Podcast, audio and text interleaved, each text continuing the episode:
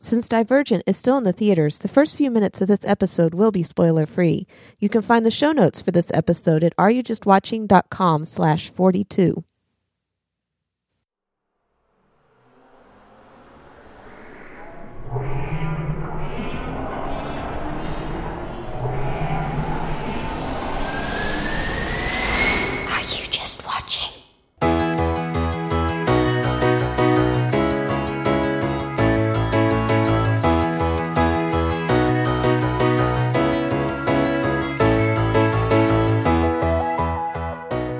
Are you just watching? Episode 42 Divergent. Welcome to the podcast that shares critical thinking for the entertained Christian. I'm E. Franklin, and thank you so much for listening, even though I do apologize to my listeners for going so long without posting an episode. It was late January when I posted the crossover event episode on on um, catching fire, and now it's near the end of March, and I am just now getting around to doing another episode. I have had a few ideas for episodes and over the prevailing months, but I just have not uh, managed to get my act together enough to actually record them. So maybe those will ideas will be fleshed out and recorded at a later date. In this episode, we are discussing the movie Divergent, and as I as you have been warned at the beginning, I will talk about it spoiler free for the first few minutes. So if you haven't seen the movie yet, you can listen for a few minutes, but I would encourage you uh, to shut it off at some at the point where I warn you to do so, and go see the movie or read the book before listening to the rest of the discussion. I hate to spoil movies, and um, I mean if you don't mind it being spoiled, then listen on. But I'm not sure you that you would really get much out of my discussion um, without understanding what's going on in the movie uh, prior to listening. So. The movie is fairly clean. It's based on a young adult novel. Uh, it doesn't have a lot of language in it, though it does have quite a bit of violence. There is some skin uh, and a couple kisses. Uh, there doesn't appear to be anything in it that would be alarming for the PG 13 crowd that it is aimed at. However, I would not take young children to this movie. Uh, it, it would be a little over their heads. Uh, I In the movie theater with me, there was a birthday party of quite a few young young girls uh, ranged out along. I think they were having a birthday party through the theater, and so they had assigned seats. And I was really kind of shocked at how young they were for this movie. So I would not recommend it for that age group. This would this would definitely be a PG thirteen movie because of the violence, if nothing else. Um, it also shows young people dealing straight on with some pretty horrific fears and some pretty um, uh, issues that probably are not the kind of issues that you want young children having to think about. So, just to keep it vague, um, just consider that when you when you're deciding whether to take a child. Like I said, this is a young adult novel, so it is aimed at the the young adult audience, so probably 13 to 18. I imagine most older people who are young at heart would enjoy it as well. The movie is uh, futuristic. It's based on a, on science fiction, something that has happened in Chicago in the future after a war. So it's like a post-war Chicago. Uh, there are probably some landmarks for people who know Chicago very well. I don't, so never been there. Um, but yeah, it's uh, it's a good movie. I the the soundtrack was not the greatest. I will play a little bit here in a little in a few minutes so that you can hear a, a general idea of what the sound is for the movie, but it had a lot of uh, rock music in it as well. And I don't particularly care for those kind of soundtracks where they're heavily dependent on popular music. To me, that keeps the movie from being timeless. Now, all that being said, the actual score, not the soundtrack, but the score to the to Divergent was composed by a gentleman named Junkie XL. I've never heard of him before. Imagine he's probably done some some more edgy movies that I don't watch. But um, the the this score is very techno electronic sounding, so it it's not really musical. Um, there's not this big orchestra epic feel to it. It's just um, more of a background uh, mood music. And I'll give you here a little bit to listen to.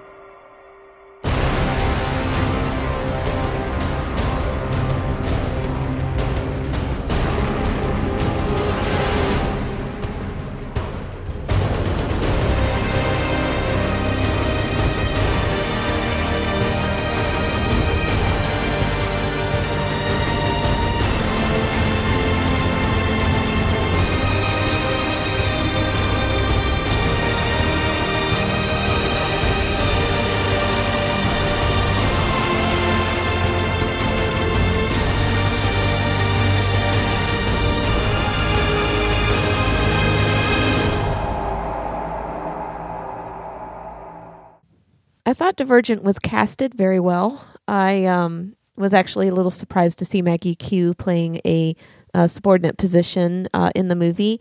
Uh, I know her from watching Nikita on the CW network and over the years. and so it was a little it was a little distracting to me to see her in the in the role that she played in this movie. I, I was like, oh wait a minute, that's Nikita. No wait a minute, wait a minute, it's Tori, not Nikita. So uh, she was a bit of a distraction to me because I knew her as another character, uh, really identified with her as another character. But other than that, I didn't know any of the other actors in the movie. None of them stood out to me for, um, from past performances. And the the two leads. Uh, the girl that plays Tris and the boy who plays Four were very well casted. I think they fit their parts really well. I think she could have been smaller. Um, based on what she was in the book, they really describe her as being very small. And she actually has a, a companion in the initiates that is smaller than she is in the movie. And that kind of was a little bit of a shock to me because I, I really felt like she should have been the smallest and the weakest of the bunch.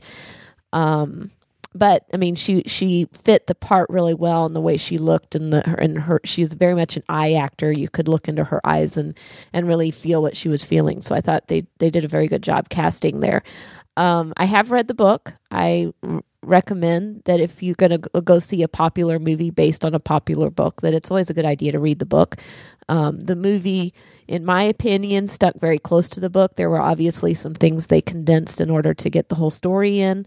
Um, there were some things they flipped around and did slightly different, and there there was a the climax at the end was done very different um, from the way it was done in the book. So there are some differences, but I think that the the the things that they changed uh, worked very well. So I, I was not adverse to that at all. I I think that you have to when you take a popular book and you make a movie out of it. A lot of times you have to make some decisions uh, number one to improve maybe on the story because the the a book is told from one person's point of view and when you get a lot of of people together um, to discuss how that will translate into film sometimes you might come up with a different idea for how um, to bring about an end uh, over the way it was done in the book or something like that. And I think that the decisions they made when they made this book into a movie were good decisions. So if there are people out there who are disappointed, who have read the book and went to see the movie and are disappointed, I will have to disagree with you on that. I think they did a very good job of translating the book into a movie. Now, that's the end of my spoiler free zone. If you want to continue listening, I will assume that you have read the book or watched the movie. And I will tell you this the um, because I've only seen the movie once in a dark theater, um, trying to take notes in the dark, and I have read the book. Some of my discussion may rely more heavily on the book than the movie simply because I had one chance to get the quote written down, and sometimes I can't even read my handwriting when I come out of the theater. So, uh, I think for the most part, most of the quotes that I'm going to refer to were in the book as well, in some sh- way, shape, or form. So by discussing them at length and in here, I'm really covering both the book and the movie. But if I infer something that it, that as being in the movie that actually isn't in the movie, just take into account that it was in the book, um, if if that is uh, part of the discussion. Okay, now that everybody who has not read the book or seen the movie has left the discussion, I want to um, delve in a little deeper into the main theme of the story that is covered in, in both of the media. Um, interestingly enough, this movie really has only one major theme, and uh, it, it's kind of instigated in, in several different ways, and I can dis- discuss it probably under three different headings, but it's really all the same theme. It all kind of all goes together. I believe the movie does a little better job of setting things up than the book does. I, I, went back after coming out of the movie, I went back to look at the beginning of the book to see if it had the same kind of setup because I kind of was a, a little bit lost uh, when I when I first started reading the book. We're instantly into Tris's head, and she's going to choose her faction at the very beginning, and there's really not a lot of explanation as to what the system was that created the faction system and, and what happened and why they're living in this uh, minimally populated, kind of destroyed at, uh, post war Chicago. There's not a lot of buildup, not a lot of explanation. You just kind of take it as accepted because Tris lives there and that's the way she is in her head. She just accepts it and she um, is a little puzzled about what tra- faction she's going to choose, but she doesn't do a lot of thinking about wh- how her system was set up.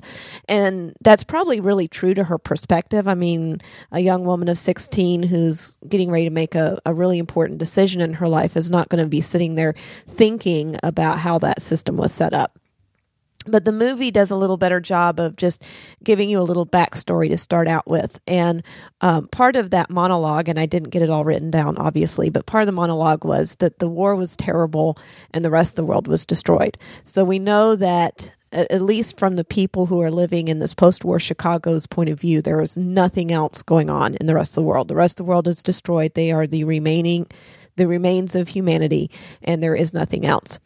Now, the um, and the choosing ceremony in in the book is slightly different from what, the way it is in the movie. In the movie, it was the leader of the erudite who kind of introduces things and explains why they're there to choose. And in the book, it's actually the uh, abnegation leader Marcus who is doing the uh, preliminary talking. Um, he points out, and I'm going to read it from the book because I, I, think it's interesting the differences between the book and the movie. But this is what it, it, says in the book it says, Decades ago, our ancestors realized that it is not political ideology, religious belief, race, or nationalism that is to blame for a warring world. Rather, they determined that it was the fault of human personality, of humankind's inclination toward evil in whatever form that is. They divided into factions that sought to eradicate those qualities they believed responsible for the world's disarray. For those who blamed aggression, they formed amity. For those who blamed ignorance became the erudite. Those who blamed duplicity created candor. Those who blamed selfishness made abnegation. And those who blamed cowardice were the dauntless. Now, and then it says, working together, these five factions have lived in peace for many years, each contributing to a different sector of society. And um, in the movie, there is actually a later quote. It's not at the beginning, but it's it's later. the The leader of the erudite says that human weakness is the enemy, and eradicating it is how we will remain a peaceful society. At another point, she says, "Human nature destroyed our world. We will restore peace. This time, it will last." Now, all of that to say that I believe this movie actually got it right. Human nature destroys the world. And we know that from scripture. I mean, it, it's actually one of the main themes of the Bible from from the fall of mankind through Adam all the way up until Christ died on the cross to pay the ultimate penalty for humanity's sin. And and it is that sin, that inborn sin that is in each of us that will result in ultimately in the destruction of our world and the rest and the restoration that God will bring where there will be no sin in a perfect heaven and earth. So the overall theme of Di- Divergent is really the same overall theme of the Bible. That human nature is terrible and it destroys the world. And so I I think it's actually kind of cool that that underlying foundation so many times now, if you listen to the way people talk, they just assume the uh, ultimate goodness of mankind rather than the sinful nature of mankind. And when you set up uh, philosophies and, and societies that are based on the idea that man is good, rather than those that believe and are founded on the fact that man is bad at heart, um, those systems, the ones that are based on the idea that man is good, are ultimately destined to fail. Because if you make that a wrong assumption, then man will always disappoint you. Somebody is always going to break the system.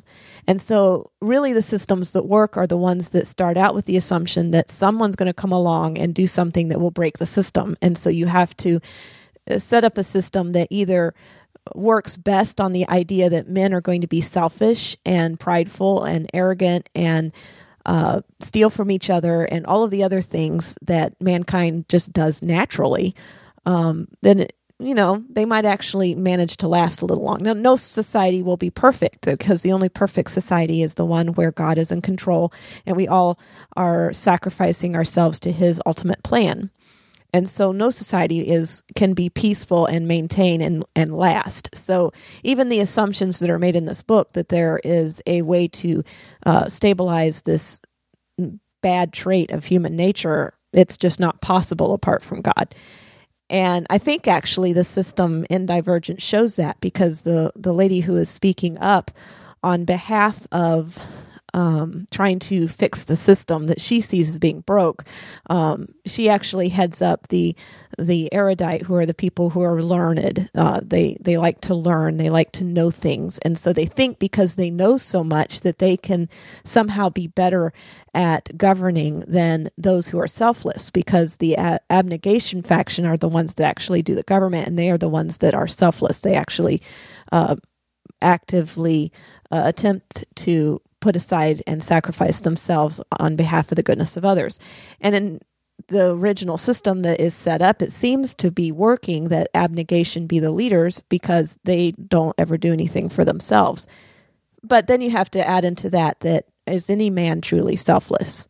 And I think that that is what Tris is struggling with because she has been raised in abnegation and in her own heart and mind, she knows that she's not capable of being truly selfless.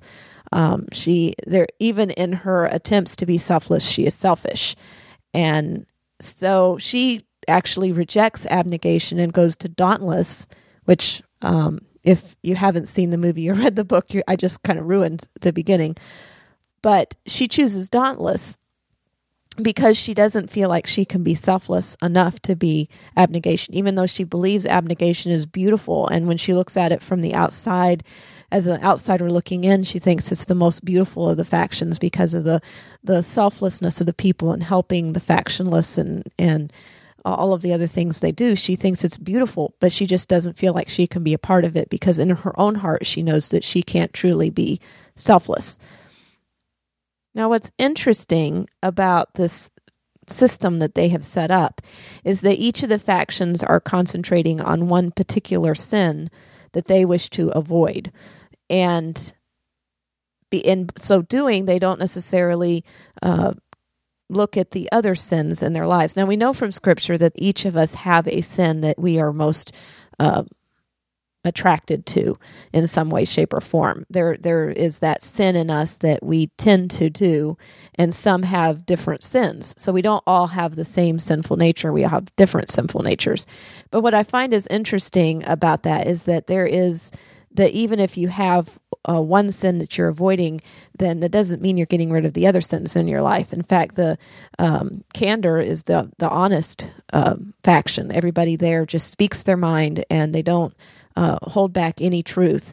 And and in fact, you find out um, from I believe it's actually in the book that the initiate, initiates of candor have to take truth tests, and they're actually their final exam is to be given a, a, truth serum that makes them tell the truth. And then they're in, in front of everybody asked very personal questions. So they're forced to tell the truth about themselves.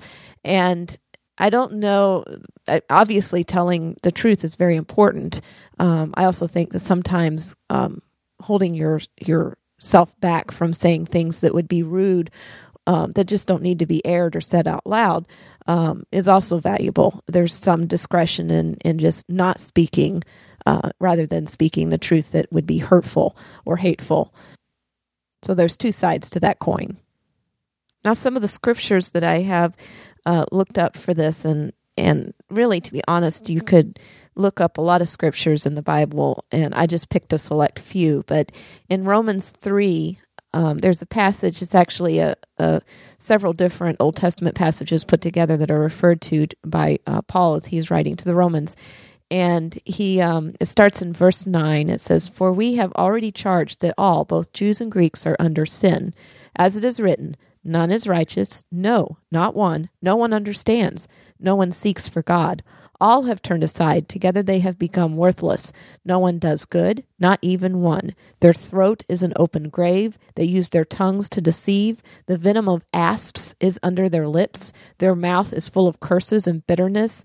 Their feet are swift to shed blood. In their paths are ruin and misery, and the way of peace they have not known. There is no fear of God before their eyes. And then you jump down just a little bit and it says, For all have sinned and fall short of the glory of God.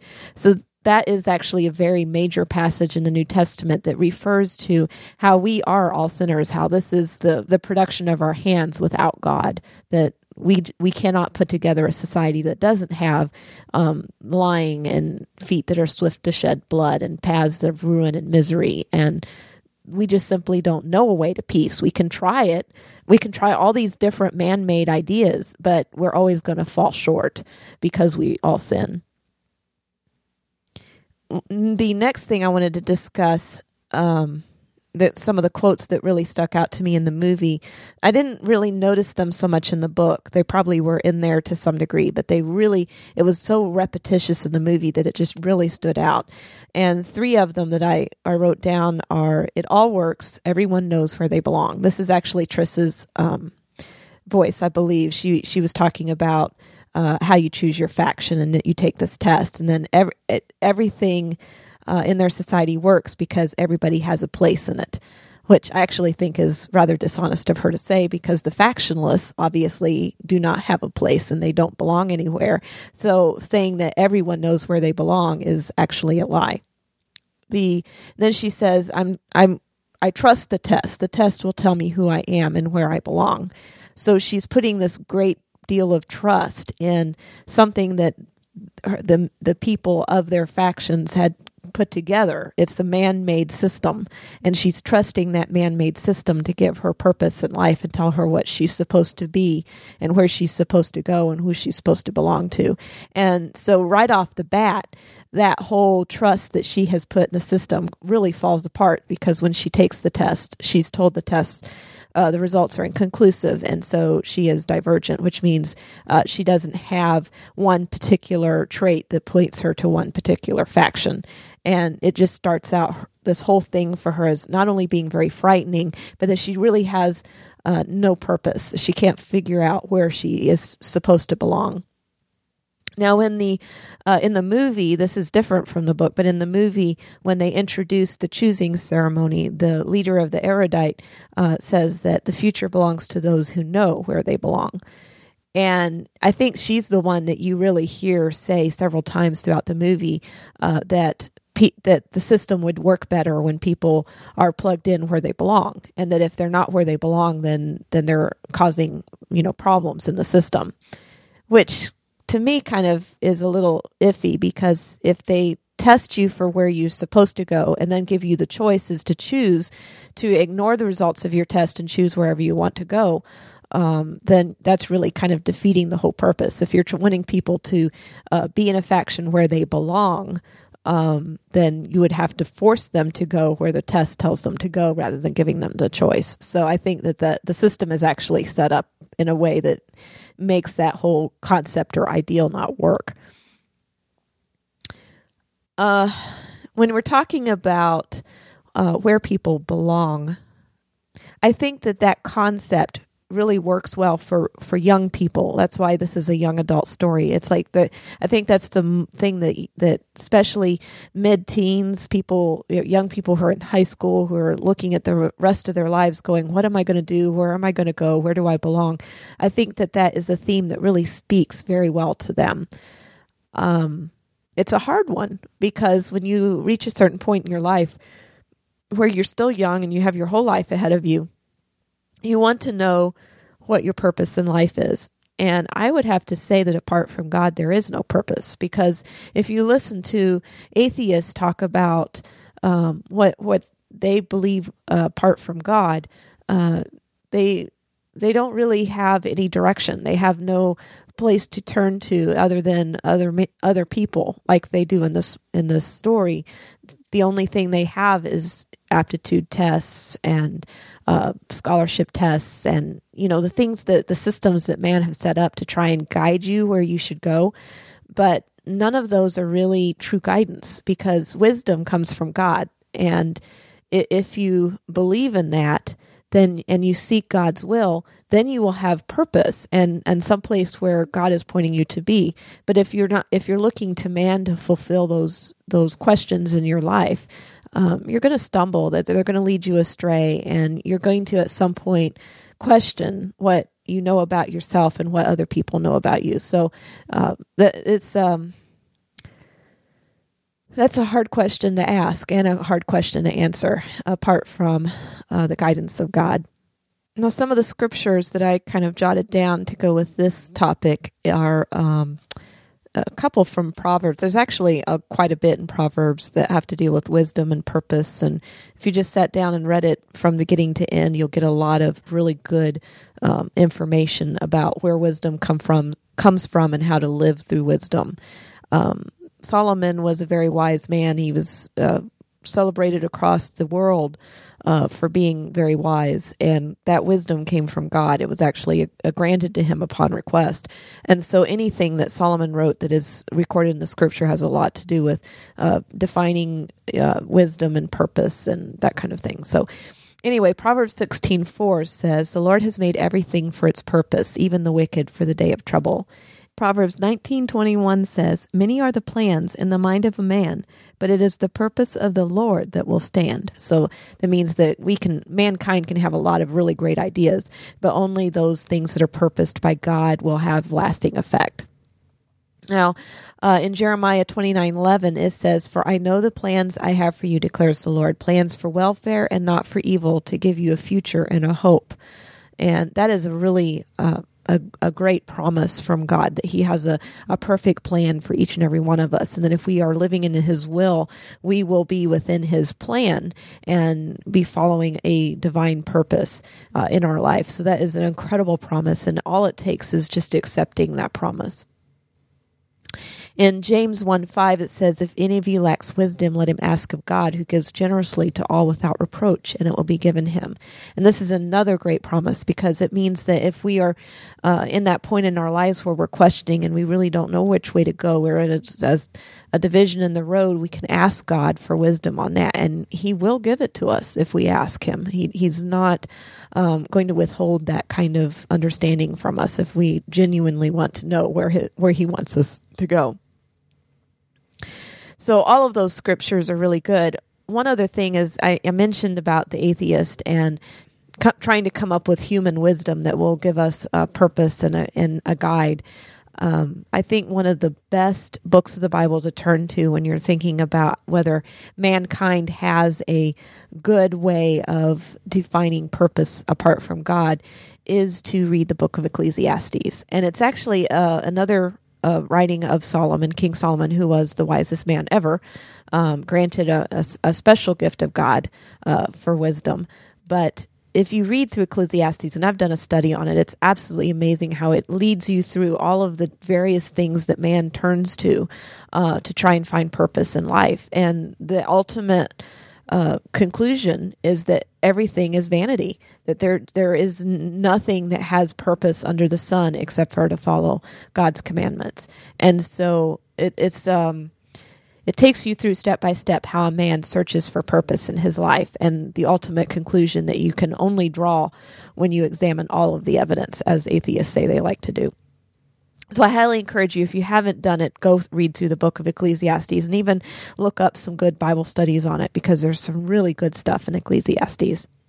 Now, a quick little bunny trail that I want to take um, before going and addressing the last little bit that I have to discuss about the movie is the idea of free will. Now, the erudite leader who, in this particular book, um, her uh, attempt to try and, and fix their society, her idea was to that everybody has to fit into the faction that they belong in, and the reason that they want each of them in those particular factions is to control them, to make them think a certain way and behave a certain way, so that every person is predictable in the way they react. And she has determined that the least predictable of all the factions are the selfless people, the abnegation faction. And so she sees them as being the enemy because they are the least predictable. The, the people who she hates the most, the di- divergents, seem to come out of that faction. And I, I think it's interesting that it's the faction who is um, dedicated to not being selfish, to giving of themselves freely to other people that have the highest incidence of people able to think for themselves and think on a variety of levels, um, to be able to weigh uh, truth and education and selflessness and and all of the other things uh, equally uh, to the point where they can actually pick and choose which of the other factions they could go to. Um, and I, I think it's that, that selflessness, that taking yourself out of yourself um, that allows you to broaden your horizons. But anyway, this erudite leader thinks that abnegation is the enemy because they tend to come out as free thinkers, basically. Um, and so she takes dauntless which is which are the warrior class the people who are courageous above everything else even to the point of stupidity i think in, in some ways um, always running to jump onto moving trains and jumping off of moving trains and uh, just doing things uh, out, out of careless uh, doing things out of careless courage that you know don't necessarily make sense. But this is the faction that Tris takes herself to because she thinks that she cannot be selfless, uh, she takes herself into uh, being courageous and being and she seems to fit in very well there. Um, but what she runs into is is that most of them are mindless uh, courage people. They they um, just are easy to control because they will always take the step that is the bravest thing to do. And they don't always stop and think about whether that's the right thing to do. As long as it's the bravest thing to do, that's the step they're going to take.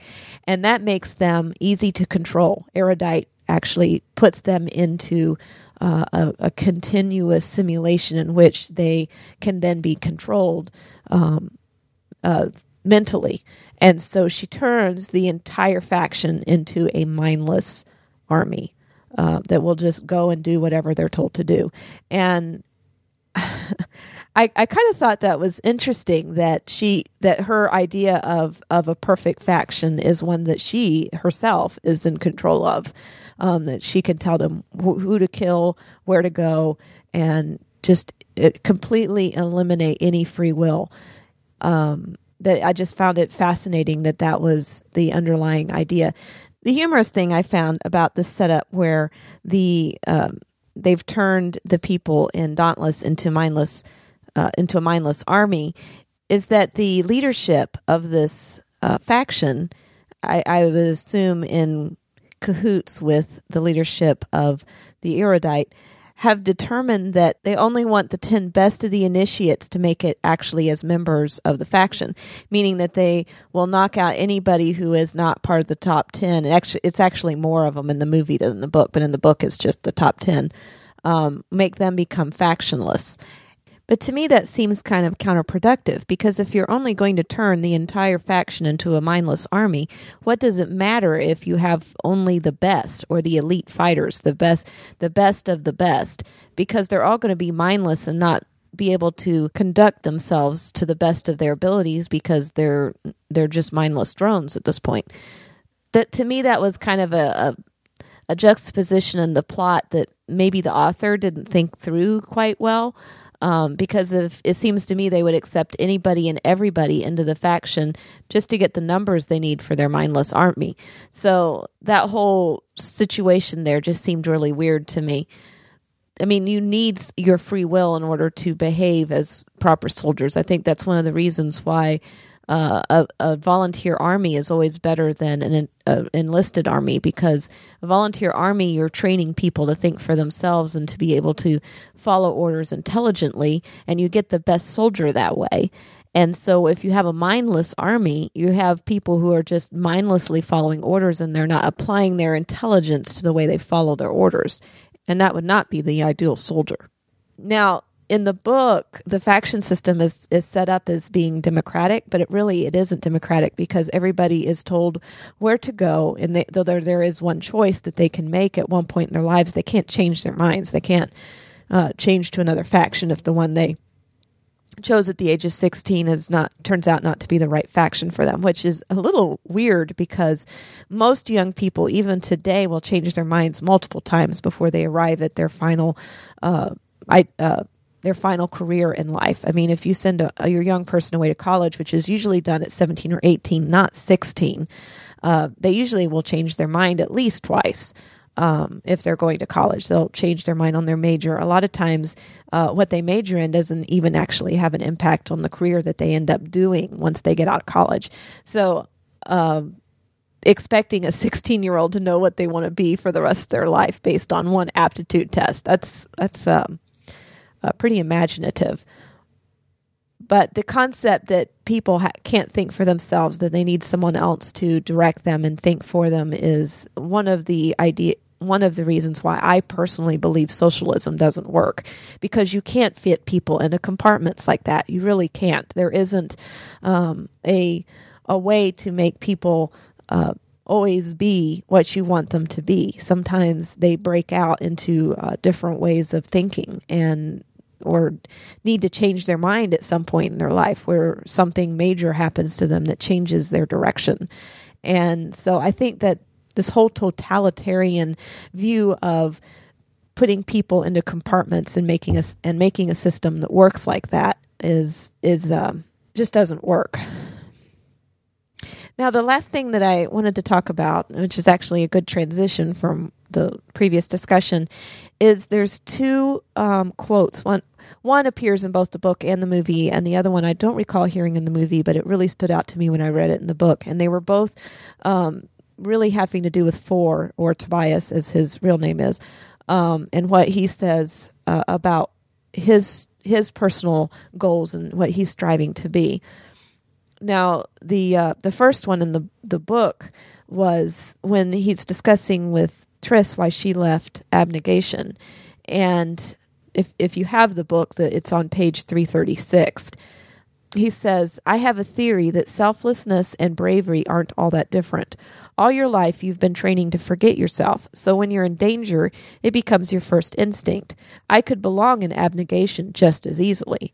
And Tris replies, Yeah, well, I left abnegation because I wasn't selfless enough, no matter how hard I tried to be.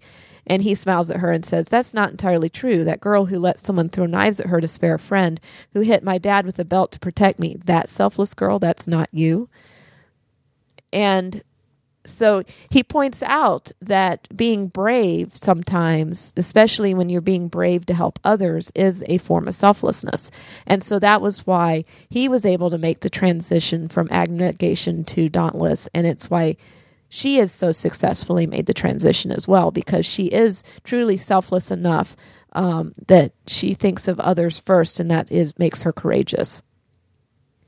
And I, I got to thinking about that because um, it's that concept that's in scripture about laying down your life for another and being able to go the extra mile and and they even point out uh, the author of the book veronica roth even points out uh, it, that dauntless has the most religious people in it as a faction and i think that that is where faith comes in because when you have to to let go of yourself then you have to have faith uh, in something greater than yourself in order to sacrifice yourself and Christ was the ultimate sacrifice because he laid down his life for us. And as it says in Scripture, um, it, you you can lay down your life for a friend, but when you when you take that extra step and lay down your life for a sinner or for someone you don't know that is that is true selflessness.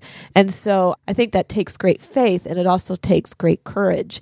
And so that is why there's this easy crossover between abnegation and dauntless for those who are uh, have the true understanding of what dauntless stands for.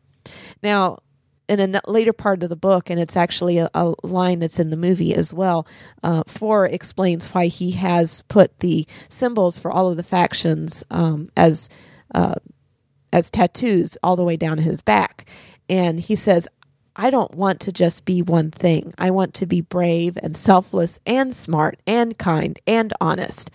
And so he sees the value in um, taking each of the good traits of each of the faction and striving to have those in his life, not just concentrating on one, but doing all of them and making himself a well rounded individual that will. Uh, have an impact on people's lives in a, in a to a greater extent. And then he's and then he's honest in saying that he struggles with being kind. And so I think Four is an absolutely amazing character. He's actually, I think, a lot of people's favorite character because of the way uh, Veronica Roth writes him. But he is uh, all of those things, uh, or striving to be all of those things that would make him the best person. And he takes all of the the pros of each of the um, factions and turns them right into the right way. Now, what's interesting about that is that in the book, Tristan turns that around and we end up going full circle because she whispers back to him, No one's perfect. It doesn't work that way. One bad thing goes away and another bad thing replaces it. And then in her own mind, she says, I traded cowardice for cruelty. I traded weakness for ferocity. So what she's saying is, is that you you can strive to be a better person and well rounded and have all of the good traits, but when you whenever you try to remove one good trait, you end up with another bad trait to take its place. And like I would say, like if you're, as I kind of mentioned earlier in the podcast, if you're brutally honest, that can actually uh, be hateful and hurtful. And so there's always a counterbalance to that. And that is why uh, in our own efforts, in our own attempts to be self righteous, we will always fail. And that's why we need Christ to uh, make us a new creation, to turn us over uh, uh, and to take us away from our bondage and sin. And there's oh, there's just gobs of scriptures about that in the New Testament. Um, Romans is a really great book to read because it takes you through that whole concept of laying down your the old man and becoming a new man in Christ, and and why we sin and why Christ had to come and and be the the uh, sacrifice that would take away that sin and all of that. I mean, there's just so much about that in the book of Romans, but in the end, it's it's that necessity to free ourselves from the bondage of that vicious circle of sin um, and allow the Holy Spirit into our heart to guide us in being a new creation and in following the will of God. And we can't do it without the Holy Spirit. We we simply cannot live apart from our sinful nature without the Holy Spirit uh, being our conscience and telling us when we are when we are uh, diverting off the path of righteousness so I highly encourage you.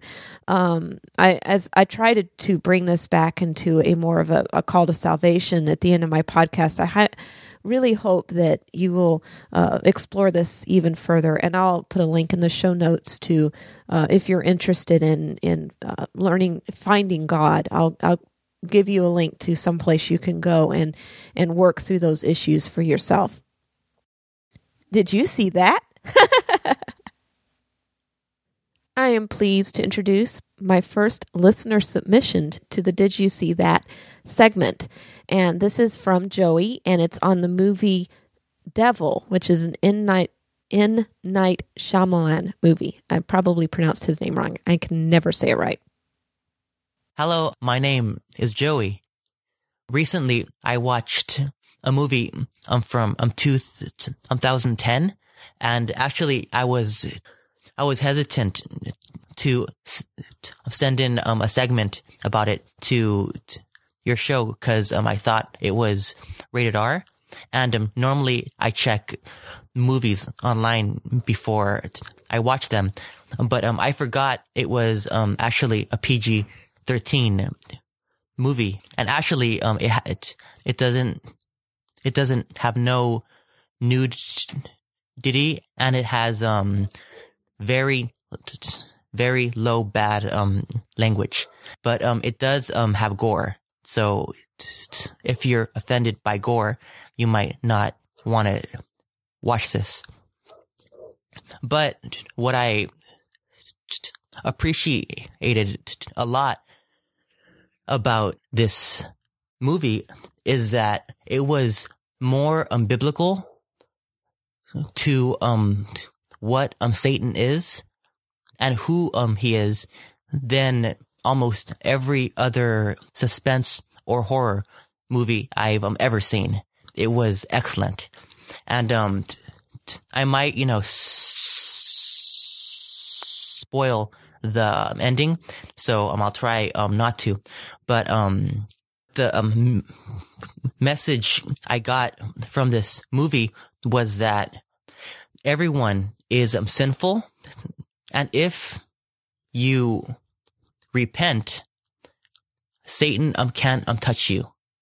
And I really um liked um that um a lot. It takes place in a elevator where one of them is Satan, and then um it starts um like that, and um there um are police watching them through um a camera and um Satan like planned um certain things. I'm um about um to spoil um the ending, so fast forward this part and then watch the movie and then you know come back to um this part. At the end, someone repents of um their sins and then Satan um tells them I I really wanted you and then Satan leaves. Um so I love um that Satan lost um at the end and um it shows that if you repent of your sins and live your life a different way after you're saved and Satan um can't um touch you. And I um love that. And I liked how during the whole movie it looked like Satan was um in control, but at the end at the end he lost. And someone well, I think became a, um, a Christian or um, a Catholic. It's not a good like doctrine movie, but but Satan is a loser, and he lost because um, the sinner repented of his sin, and I love that about this movie. And um, personally, I um, I um loved it. Thanks so much for that quick review, uh, Joey, and I hope to hear more from you in the future. Now, if you want to submit a listener submission, just like he did for the Did You See That segment, uh, really hope you will. You, there's a variety of ways you can do that.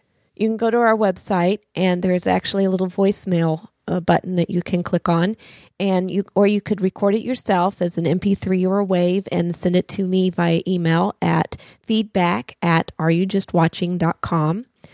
Or you can call and leave me a message on our phone line 903 231 2221. And if you have any other comments that you want to make about the movie Divergent or the book, you can come and leave comments on our show notes for the episode, which again are at areyoujustwatching.com slash 42. And you can also you, uh, use the feedback at areyoujustwatching.com or the um, leave a voicemail that is on, on the, the post of the website. Now, I really would like to start um, a discussion about the movie because I know I my uh, review in this episode has been a little bit scatterbrained, and I really apologize for that. But I there's a lot of really great things that we could discuss in this movie, and and if you have watched it and want to start a discussion, the best place to do that would be on our f- Facebook page, and you can find us at Facebook at our um, just by looking up "Are you just watching?" We're right there in Facebook. We have a page, and you can comment um, right where I post uh, the link to this episode. So that is a really great place to start the discussion. It's open to all who um, are available. Please share that with your friends. Uh, um, broaden my audience a little bit by um, sharing that. Now you can support this website by uh, either by donation. You can make donations at on our website, but probably the best thing to do is uh, you can actually click on things that um, I have uh, posted uh, like DVDs and things that I've posted, and you can click on those links and they'll take you to Amazon. And if you purchase things uh, from where I've linked them in our show notes, then you can actually go and purchase them, and a portion of that purchase will come back to support the podcast. And it doesn't uh, add to the cost of anything uh, by following those links. It just uh, a portion of your sale comes back and supports the podcast. And I do this for free. I make no money at it. Um, this, so anything that that comes towards uh, this podcast actually goes to support uh, the hosting of the website and the, those various costs. So really appreciate you supporting it. Um, but most of all, I hope that you would subscribe and, and listen whenever I get a rare episode out. And I really appreciate your patience on that as well. If you have any suggestions for movies that you would like me to talk about, those that are out on DVD, I do require that they not be uh, rated R. They have to be PG 13 or under. Um, I'd be more than willing to look at um, whatever movies that you would like. I don't guarantee that I will actually review them because I will only review movies that I enjoy watching because I don't like to talk about movies I don't like. Um, if I don't like it, I'm not going to discuss it in a podcast. So I try to say something positive about everything that I review. And so that's kind of uh, where I draw the line is if it's just not a movie that I can say anything positive about, I'm not going to review it. Well, I hope you enjoy this episode on Divergent, and I hope if you haven't seen the movie or read the book that you will go and see the movie or read the book um, and be listen to it or uh, read it with a, your biblical glasses on so that you uh, can t- uh, discuss it with other people with a biblical worldview in mind.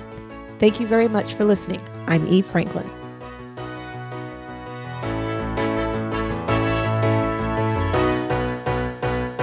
And don't just watch.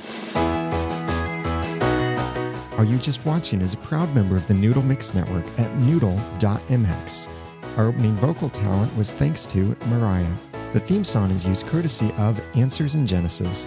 For more great podcasts like this one, visit the Noodle Mix Network at noodle.mx. That's noodle.mx.